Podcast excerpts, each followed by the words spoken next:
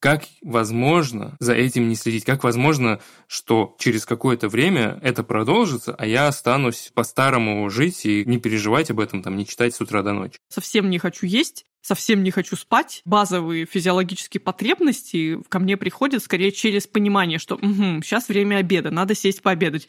Ага, время 12 час ночи, надо лечь спать. Показывает компьютер, сколько у него заряда. И мы говорим, окей, на этом можно жить. А когда он показывает, что там уже красненько, и сейчас вот все, он уйдет в режим сна, мы говорим, о нет, нет, у меня тут шнурок был, сейчас я подключу. Про нас самих такого нет.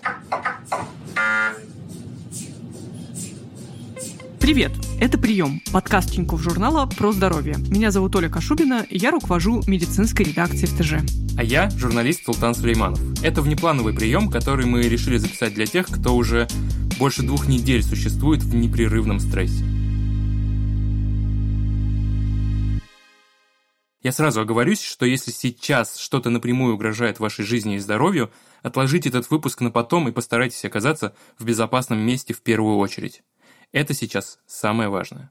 Мы сегодня будем говорить в основном о стрессе наблюдателя, том стрессе, в который нас загоняет чтение новостей, осознание своей беспомощности и навязчивые мысли, а также о тех физиологических симптомах, которые могут на этом фоне появиться. Султан, это, конечно, наверное, набивший оскомину вопрос за последнее время, который все друг другу задают, но как ты себя чувствуешь?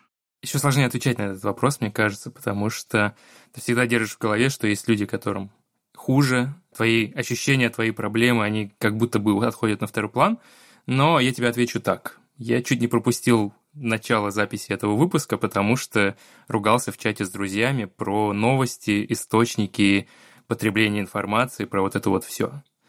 Для меня внутренне это некоторый сдвиг вперед, потому что в первые дни я просто сидел и в этом новостном потоке парализованный, не мог ни оторваться, ни перестать читать, ни продолжать это потреблять.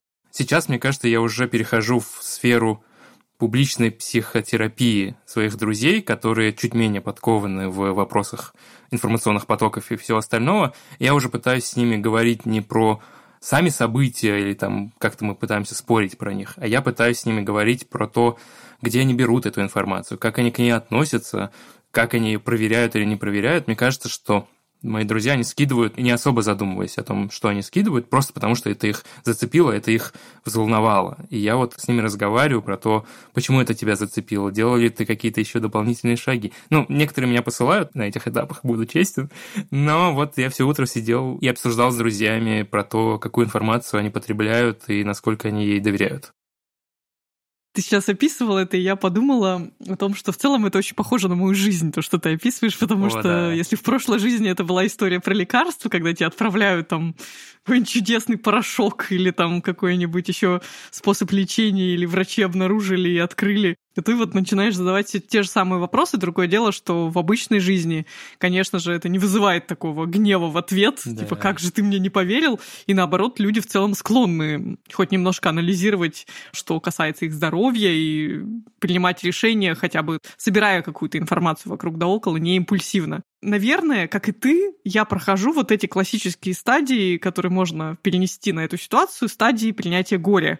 То есть, когда вначале у тебя просто шок первые дни, потом вот начинается этот гнев, отрицание, потом торг. То есть понятно, что у всех людей, в зависимости от их склада личности, все эти стадии проходят по-разному, но вообще в целом кажется довольно похожая история, потому что если в первые дни у меня было очень похожее ощущение на, знаешь, состояние, когда кто-то умер, и вот это не прямо твой ближайший родственник, то есть это не просто какой-то шок и вот просто какие-то ужасные слезы и беспамятство, но кто-то, кто значимо влияет mm-hmm. на твою жизнь, и поэтому вот ты как бы даже не понимаешь, немножко теряешься в этих чувствах, то ли ты очень расстроен, то ли ты обеспокоен тем, что твоя жизнь изменилась, и поэтому ты ну, как бы в абсолютно привычных ситуациях ходишь по улицам, и ты, ну, как просто не можешь понять, вроде внешний мир такой же, но он уже не прежний.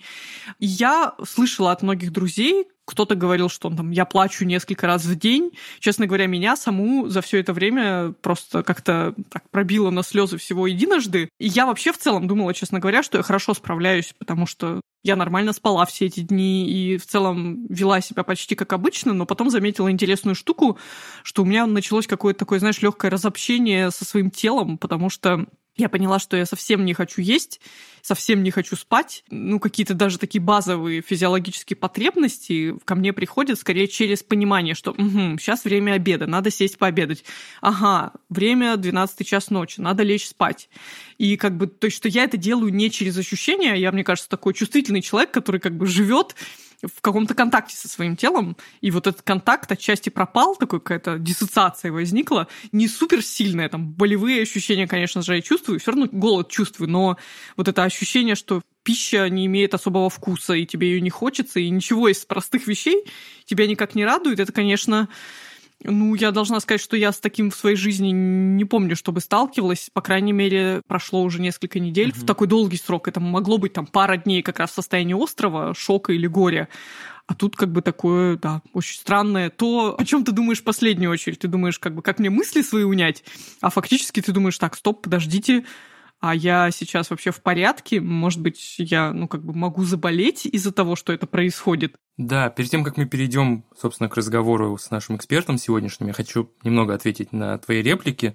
Во-первых, реплику про смерть кого-то достаточно близкого. Я как раз пытался анализировать свою реакцию вот на новостной поток, и я понял, что у меня не работает тот механизм, который работал, когда действительно кто-то умирал. Потому что когда кто-то у меня умирал, меня спасало удариться в работу. И в этот раз, это был, наверное, первый раз, когда я не мог отвлечься на работу, когда я просто не мог убрать телефон от лица, потому что я там в телефоне смотрел за соцсетями, и я очень плохо работал эти две недели, потому что мне было очень тяжело оторваться. И я вспоминал mm-hmm. те ситуации, когда, как ты говоришь, умирал кто-то близкий, и это было совсем по-другому. И это просто еще к слову о том, что мы по-разному реагируем и по-разному чувствуем себя вот в этой ситуации.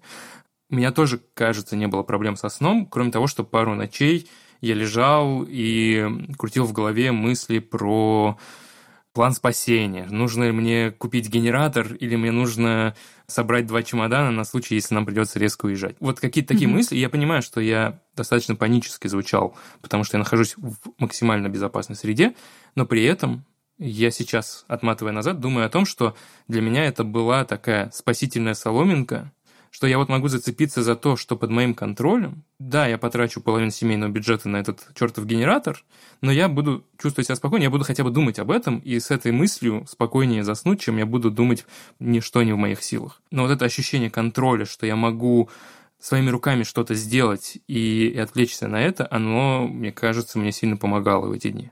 Мне, честно говоря, кажется, что мы как будто себя в таких ситуациях, когда с позиции жертвы переключаемся на позицию спасателя, мы как будто, знаешь, играем в такую игру, что я на самом деле не участник, mm-hmm. я организатор. У меня тоже были дни, когда я совершенно была неработоспособна. Во-первых, я себя прощала за это и вообще не клевала нисколько, как-то очень по-доброму с собой в эти дни была. А во-вторых, все таки были в моей жизни последних двух недель такие дни, когда я почему-то так выходила, что почему-то сосредотачивалась на работе, то ли там какие-то дела совсем уж срочные наваливались, то ли что-то еще. И я тебе могу сказать, что эти дни проходили гораздо легче. Я не могу к этому никого призывать, но, по крайней мере, с собой я пытаюсь в последние дни договариваться каждый раз, когда у меня рука тянется к новостям. Тут же знаешь еще какой момент? Я не могу сказать, что это обязательно про стресс. Это очень стыдно в этом признаться, но в этом есть какая-то такая зависимость привычное, как по сериалам, что ли. Ты как будто наблюдаешь еще и какой-то сериал, ну, точнее, ты смотришь за развитием событий глазами наблюдателя, и тебе интересно, что будет дальше. Это и стыдно, и дискомфортно mm-hmm. об этом говорить, но в каком-то смысле ты наблюдаешь за историческими событиями. Наш мозг, наверное, так работает, ты как бы следишь за сюжетом, и тебе интересно, как если бы тебе вот каждое это новостное сообщение говорило, у нас вышла новая серия сериала, она займет 5 секунд, иди посмотри. И ты думаешь, ой, пойду. Про упавшую производительность я могу сказать одно. Очень помогает общаться с коллегами, когда ты понимаешь, что это не ты один такой дурачок, который вот... А когда тебе еще и коллеги или там даже начальник говорит, слушайте, что давайте уберем этот созвон, вообще не получается про это думать сейчас. И ты понимаешь, что ну, ты не один такой вот глупенький, который Слабенький, не может телефон, да. да, отложить и сериал посмотреть вечером, как ты выразилась. Вот это общение, мне кажется, очень ценно. Я вчера, пусть это будет малюсенький спойлер, меня друзья попросили записать коротенький монолог для подкаста про то, как жить в условиях, когда интернета все меньше и меньше в нашей жизни, когда все больше блокировок и вообще непонятно, какое будущее. Я думал об этом, и у меня не было готового ответа, и я придумал, что лучшее, что нужно сделать, это сохранить как можно больше связей с теми, с кем ты бы хотел продолжать общаться. Что вот это сообщество людей, оно не обязательно конкретно твой там список из 10 друзей, с которыми ты каждую пятницу ходишь в бар. Очень простой пример. У моих бывших коллег из Тинькофф журнала есть чат с домашними животными. Этот чат, где просто люди делятся фотографиями домашних животных. И больше ничего не обсуждают. Максимум, что там обсуждают, это болезни животных, лечение животных, ветеринаров, корма. Угу. И для меня это довольно спасительное место. И я понимаю, что я бы хотел сохранить связь с этими людьми вот в этой конфигурации и с этой тематикой, даже если дальше у нас не получится общаться там, где мы с ними общаемся. Ну вот мне кажется, что и подкасты на самом деле из той же истории, потому что мы тоже с тобой не сразу поняли, о чем мы хотим теперь говорить. Да. Но кажется, что это важно не только нам. В том, чтобы продолжать разговаривать с тобой раз в неделю или раз в две недели, нет ничего циничного, и что то, что мир никогда не будет прежним, еще не значит, что он должен поменяться на 100%. Да, согласен. Ну, давай вернемся к нашей теме про стресс. Да, потому что на самом деле мы сейчас, то, то о чем мы с тобой сейчас говорили, это все-таки были не профессиональные психологические советы, это были просто наблюдения двух очевидцев, событий, современников. Если уж говорить о стрессе как о медицинском явлении, о части медицинском, то нужно говорить с профессионалом. И поэтому мы такого профессионала нашли. Да, и это Григорий Мисютин, клинический психолог из клиники «Рассвет».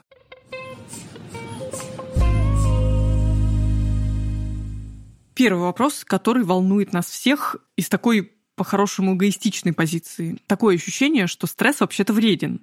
Так ли это на самом деле и меняемся ли мы как-то физиологически на фоне стресса?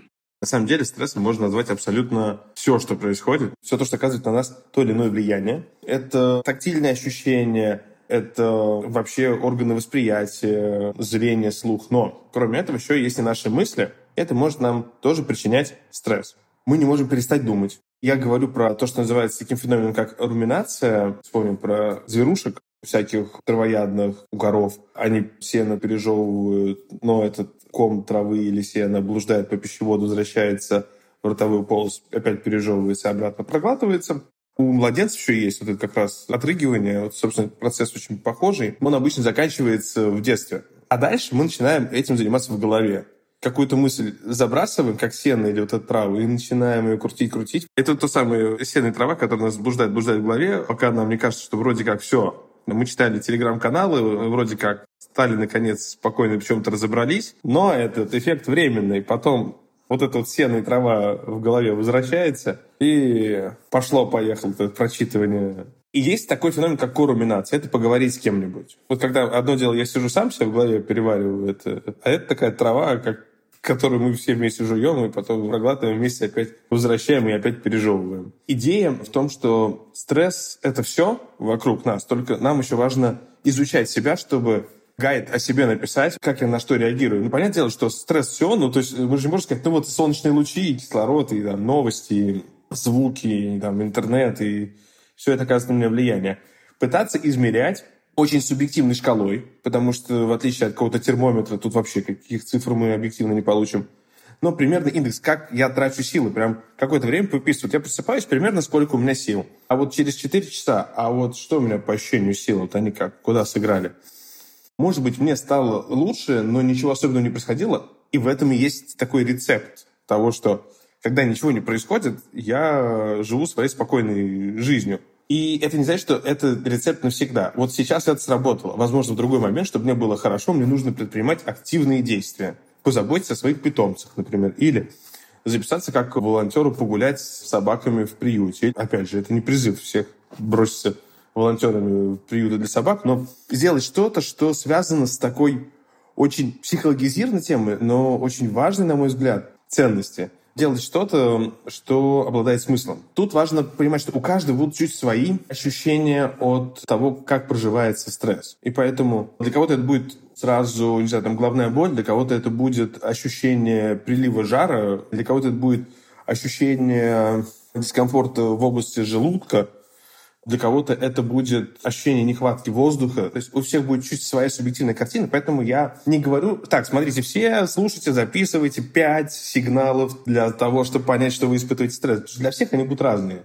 У кого-то это может прям проявляться как какая-то реакция кожи, что там любое, вот даже не сильное проведение рукой по шее, как просто почесать кожу, заканчивается какими-то красными, как будто бы царапинами. Да, да, нервная система и так работает, что какая-то из обычной рабочей систем срабатывает хуже, потому что организм тратит ресурсы на то, чтобы перерабатывать кортизол, адреналиновые цепочки, которые запустились, но мы не получаем об этом уведомления.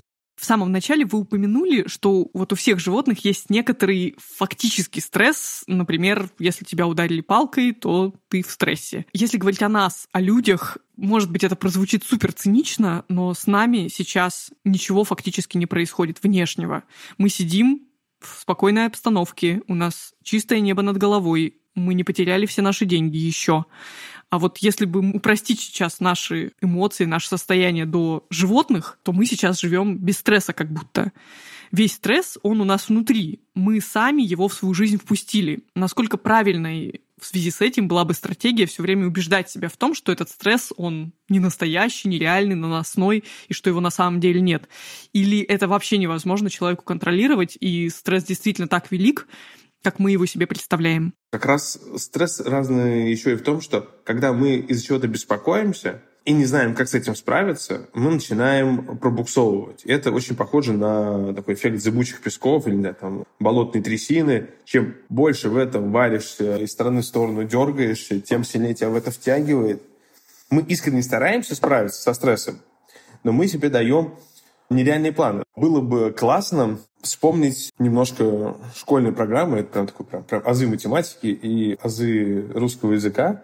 Нам очень важно поставить себе конкретные задачи. Если с нами случился стресс, то сейчас наша задача не выключить его, не перестать об этом думать, не найти какую-то правду. Все зависит от цели стресса. Если нужно вот взять телефон и вернуться за ним домой, это реально, это возможно сделать. А вот перестать думать о неопределенности, тут целый каскад неопределенностей, я когда-то читала в детской энциклопедии пример, который меня очень сильно поразил, про ученого биолога советского Николая Вавилова. Там была ситуация, когда он летел в самолете где-то над Африкой, и кончалось горючее, и из-за погодных условий они не могли сесть, и Вавилов в этой ситуации просто взял и уснул. Ну, то есть он сказал, от меня ничего не зависит, а поспать я могу. Я, честно говоря, и тогда не поверила, и сейчас не могу поверить, что это возможно, что можно всем сказать, и не обманывая это так сделать, можно всем сказать, что я не стрессую, можно всех как-то обмануть и даже себя обмануть, но заставить себя уснуть невозможно. То есть это может сделать только человек супер вне стресса и человек, который умеет его контролировать. Есть очень схожая цитата в фильме «Шпионский мост», когда одному из героев говорят, ну сейчас же вас приговорят к смертной казни, вы не волнуетесь. На что этот главный герой отвечает, а это что-то изменит? Это нас подводит к тому, нам очень важно все-таки иметь какие-то точки опоры, и в том числе благодаря чему мы можем успокоиться, благодаря тому, что мы достигаем каких-то целей. Вот если заботиться про питомца, покормить питомца – это достижимая цель, если у нас есть питомец, есть корм, и есть где питомец и корм могут встретиться. А если мы говорим себе, ну, нам нужно что-то этакое так, чтобы это все получилось, что-то этакое, чтобы получилось что. И также иногда и мы так, если надо вот сейчас успокоиться. И, и пытаемся вроде делать понятные вещи. Ищем ответы, но цель-то в том, чтобы нам стало спокойнее заниматься тем, чем мы занимаемся обычно, или мы вообще решили для себя все вопросы на планете. И это, на мой взгляд, ложная цель. Потому что если мы ищем какие-то глобальные ответы, то мы не готовы к тому, что это порождает еще больше вопросов. А в жизни, оказывается, все сложнее, поэтому важны маленькие цели и задачи. Это, например, вот точки опоры. Я благодаря такой непростой ситуации узнаю о том вообще, как я справляюсь со стрессом. Вот как у меня проявляется стресс, как я чувствую, что стресс стало больше, а как я могу уменьшить стресс. И вот эта цель достижимая. Делать регулярные попытки к тому, чтобы разобраться. Опять же, поправка на регулярные попытки, потому что если мы говорим, вот я сейчас посижу пару часов, подумаю над тем вообще, как мне бывает стрессово, и все пойму о себе, возможно, уединиться так получится. Но вообще обычно этим занимаются в первый месяц консультации, которые проходят у там, психолога и клиента. Я сейчас очень размазанно беру, так что надо изучить, как у человека работает та или иная проблема, что ее поддерживает, почему она не заканчивается сама. То есть нужно время на изучение, и не стоит ждать, что вот сейчас я сел, прикинул что-то там на какой-то бумажке такой, все понял о себе, я нервничаю, потому что я там, открываю телефон. Это как раз тоже один из э, фокусов стресса, что в этот момент такое появляется туннельное видение, что мы видим только какую-то проблему и за ее пределы не смотрим. Это то, почему полезно отвлечение. Как бы странно мне показалась рекомендация в такое непростое время, но вернуть какое-то количество привычных ритуалов из той жизни, которой мы привыкли. Там, посмотреть фильм, посмотреть сериал, прогуляться. Это не только бежать, записываться в банк на выдачу валюты, ругаться службой поддержки, что они возвращают мне деньги, а не товар довозят. Это все способы справляться. И люди, которые активно пишут в соцсетях, и люди, которые активно молчат в соцсетях, и люди, которые начинают активнее играть в телефонные игры, люди, которые начинают активнее курить, и люди, которые начинают активнее заниматься спортом, и люди, которые как-то поменяли свой образ жизни, они таким способом справляются. Вот для кого-то прям важно найти прям ответ, что делать с деньгами. Какой супер секрет по сохранению денег так, чтобы их можно было не то что сохранить, а, возможно, даже приумножить. Вернемся к руминации, которую вы упоминали в самом начале, что якобы если вот, вот эту всю тревогу вылить из себя и кому-то это все рассказать, это поможет все переварить. Обязательно ли руминация должна быть двухсторонней? То есть обязательно ли я должна прямо с кем-то конкретным что-то проговаривать и обсуждать? Если я, например, блогер и могу написать пост о том, что меня волнует, это считается руминацией? Это мне поможет? Ведь я ведь тоже фактически вот как-то сформулировала свои мысли, себя их исторгла, и, может быть, что, я от этого буду меньше меньше переживать тогда? Руминация коруминация – это не те рекомендации, которые я вообще в целом давал бы, потому что ну, есть приятные руминации, это как чувство влюбленности. Это когда мы думаем о том человеке, который нам нравится, это прям такой прям поток, который долго-долго длится у нас в голове. Но от него мы получаем несколько другой химический потенциал, чем от новостей о неопределенности. Коруминация в формате блогерского поста вполне. Но это как раз я о чем-то беспокоюсь и делюсь этим, и люди от этого ждают тоже обратную связь. Не просто же напишу, и мне никто не отвечает. Там пишется комментарий. Если я все-таки лезу их там почитать, вот этот эффект коруминации люди часто его не замечают. Ведь это такой, ну, кажется, классный момент, когда я говорю с кем-то, и кто-то тоже тревожится. Ну, кто-то тоже беспокоится. За счет вот этого что кто-то еще это испытывает, мы чувствуем нормализацию, что я не один такой, не одна такая. И это срабатывает не только со стороны блогера, но это срабатывает еще со стороны подписчика этого блогера, что этот человек беспокоится также. То есть мы как-то в одной лодке.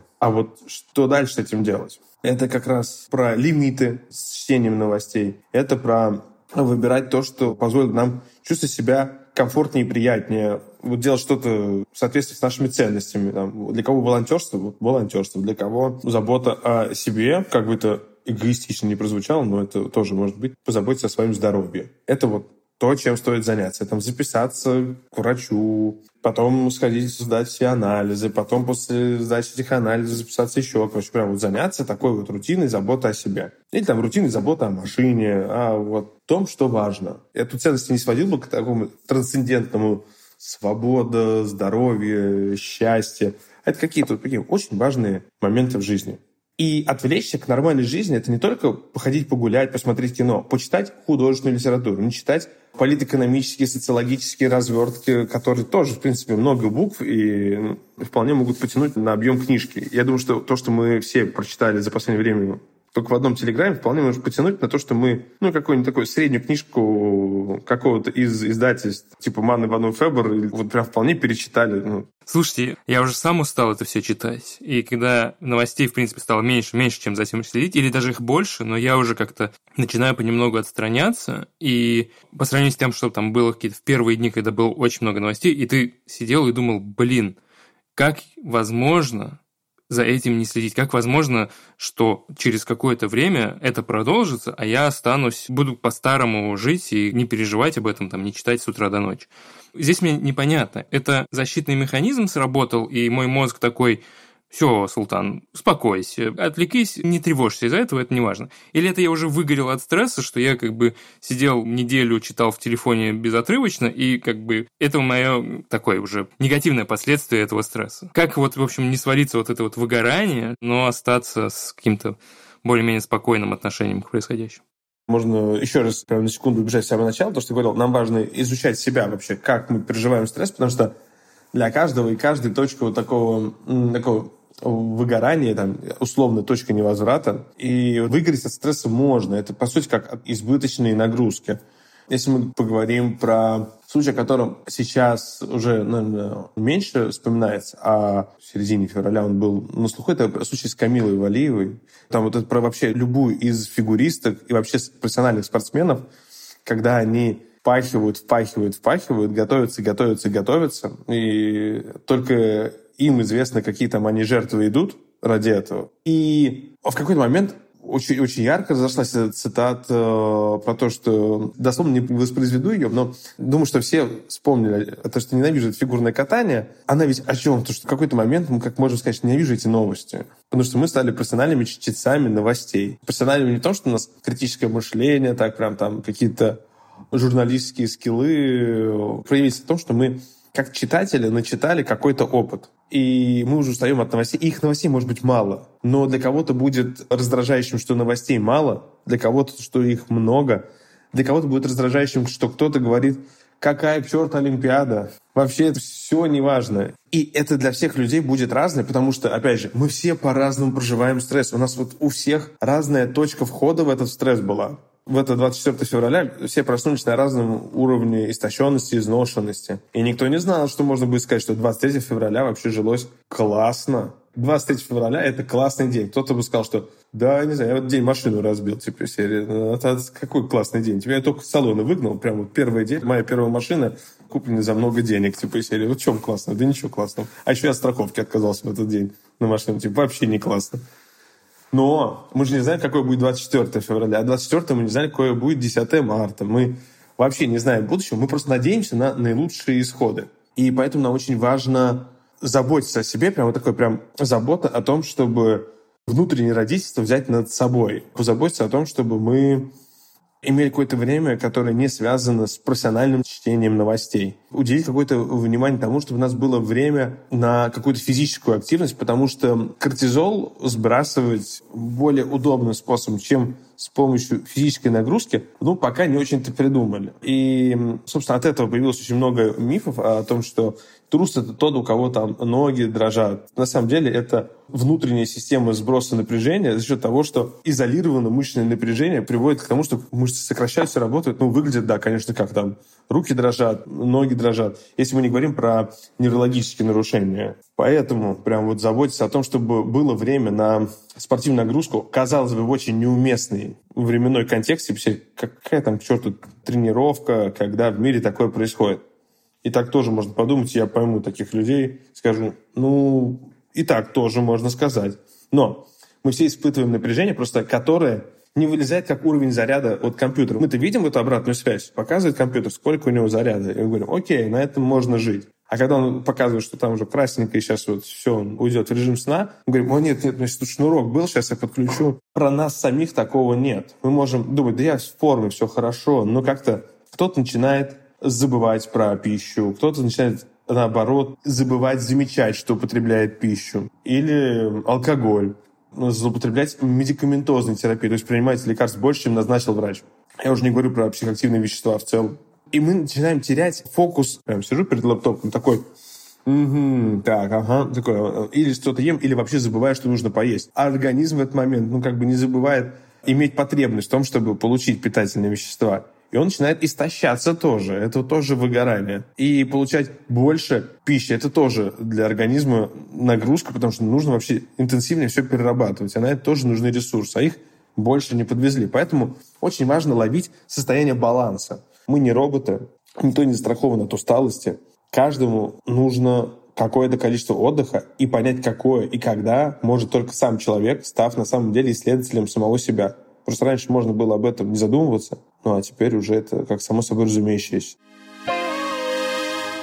Ну, смотри, Султан, к вопросу о стрессе. Ты можешь сказать, что у тебя за твою достаточно долгую жизнь уже накопился какой-то опыт наблюдения за собой, то, как ты, зная себя, знаешь, как ты, во-первых, реагируешь на стресс в моменте, а во-вторых, как ты из него максимально продуктивно выходишь. Сходу я вспоминаю две истории про свой собственный стресс. Одна про ситуативный, который предсказуемый. Она про голод.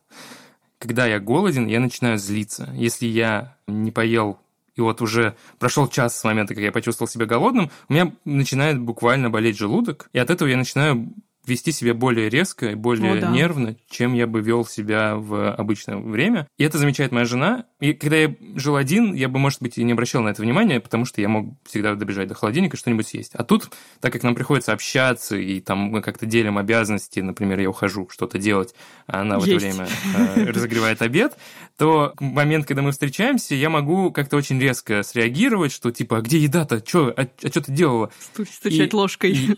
Да, практически. И со временем я начал ловить себя на том, что это не я как личность такой плохой и плохо обращаюсь со своей женой и вообще... Это твой э, желудок разговаривает с ней сейчас, да? Это мой желудок меня контролирует, меня за это шеймят часто, но поняв, что это действительно мой желудок, и вот боль этого желудка давит на мой мозг и заставляет меня говорить не так мягко и нежно, как я бы хотел сказать, я начинаю э, контролировать себя в этой части, потому что до того, как я сообразил это, я вот, ну, как, как чувствовал, так и говорил. А тут я уже понимаю, что, ну, или я хотя бы могу постфактум сразу извиниться, сказать, слушай, прости, но э, желудок болел, просто сейчас я поел, я добрый и хороший. Эм, вторая история, она про длящийся стресс. Эм, буквально год назад я испытывал большие проблемы со сном, с тем, чтобы заснуть и еще и постоянно чесался перед сном. Было понятно, что это какая-то не медицинская проблема, не проблема с кожей, потому что чесалось всегда в разных местах, и в моменте я не понимал, что происходит, и мне как-то было лень доходить, потому что это я не до крови расчесывал, почесался 10 раз и уснул с трудом. Но отматывая назад, я понимаю, что это было связано с тем, что я был в стрессе из-за своей работы, мне казалось, что я как-то не реализуюсь, что у меня нет будущего. То есть, сменив работу, я стал очень хорошо спать, очень быстро засыпать, я перестал чесаться, и вот сейчас я засыпаю, я думаю о том, что всего год назад я очень плохо засыпал. Я был вот в этом... Не то, что на меня давили, это были мои внутренние амбиции, которые там на меня давили, и я должен что-то изменить, я должен или учиться, или поменять профессию. Непонятно, все какое-то неопределенное, и что делать непонятно, и это на меня давило. Сейчас, мне кажется, моя работа гораздо более сложная и, может быть, в чем-то нервная, но из-за того, что у меня есть определенность и фокус, и я понимаю, что я делаю, я очень хорошо засыпаю, и это меня убеждает в том, что вот эта частичка стресса снялась с меня. Кажется, я поступил правильно, когда задумался о смене работы, фокуса и остального. А что ты можешь рассказать про свой... Ты, ты наверное, вообще следишь за своим стрессом я бы не сказала, что... Видишь, у меня в чем проблема? У меня довольно, ну не то чтобы большие проблемы с эмоциями, это неправда, но у меня есть некоторая проблема с тем, что, ну, у меня там было не самое простое психологическое детство, сложные были отношения тогда с родителями и между родителями, и у меня есть такая привычка как бы задвигать свои эмоции всегда на задний план. То есть я потом подумаю, что я думаю и чувствую, а вот сейчас мы будем решать проблему, и мне всегда казалось, что это моя суперспособность, что я такая вот как раз, я же врач, я могу как раз раз это помогает мне сосредоточиться и сконцентрироваться в какой-то решительный момент, но на самом деле это, конечно, не очень хорошо с психологической точки зрения, потому что мне сложно свои эмоции называть, чувствовать, проживать. И я так и особо не научилась. Не могу похвастаться, что я хорошо с этим справляюсь сейчас, но, по крайней мере, я знаю про эту свою особенность, поэтому я не доверяю себе в моменты, когда я говорю все в порядке,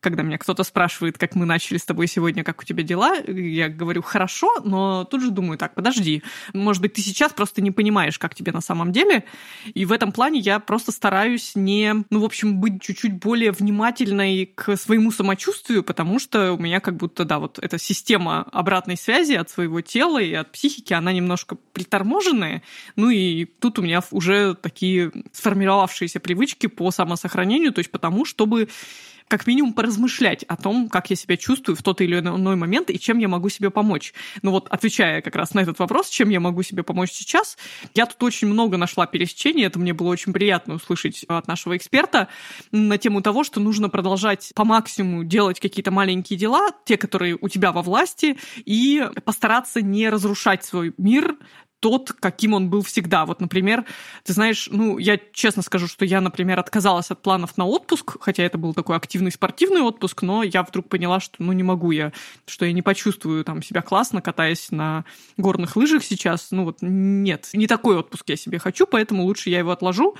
Вот, но, тем не менее, когда я, у меня было поползновение также себе сказать по поводу похода в бассейн, какой вообще бассейн, какая вода, как это вообще все может существовать в природе, я себе очень жестко сказала, а-а, вот тут ты сейчас как раз пытаешься куда-то вот скатиться в эти свои переживания, вместо того, чтобы продолжить делать то, что у тебя получается, и то, что тебе гарантированно приносит удовольствие, не счастье, но удовольствие в моменте и удовольствие для тела. Я возобновила визиты в бассейн, и действительно, знаешь, про это на самом деле многие блогеры даже сейчас написали на тему того, что идите в тренажерку, делайте, как бы закачивайтесь. Не потому, что ты должен себя довести до изнеможения уснуть, а потому что это реально работает, когда ты делаешь физические усилия, проходишь тренировку, у тебя очень круто чистится голова в этот момент, когда ты плаваешь в бассейне, у тебя нет телефона, ты не можешь следить за новостями, а выходишь ты оттуда такой немножко притупленный, знаешь, такой немножко подуставший, и это тоже кажется очень важная такая подушка восприятия, которая висит у тебя перед глазами,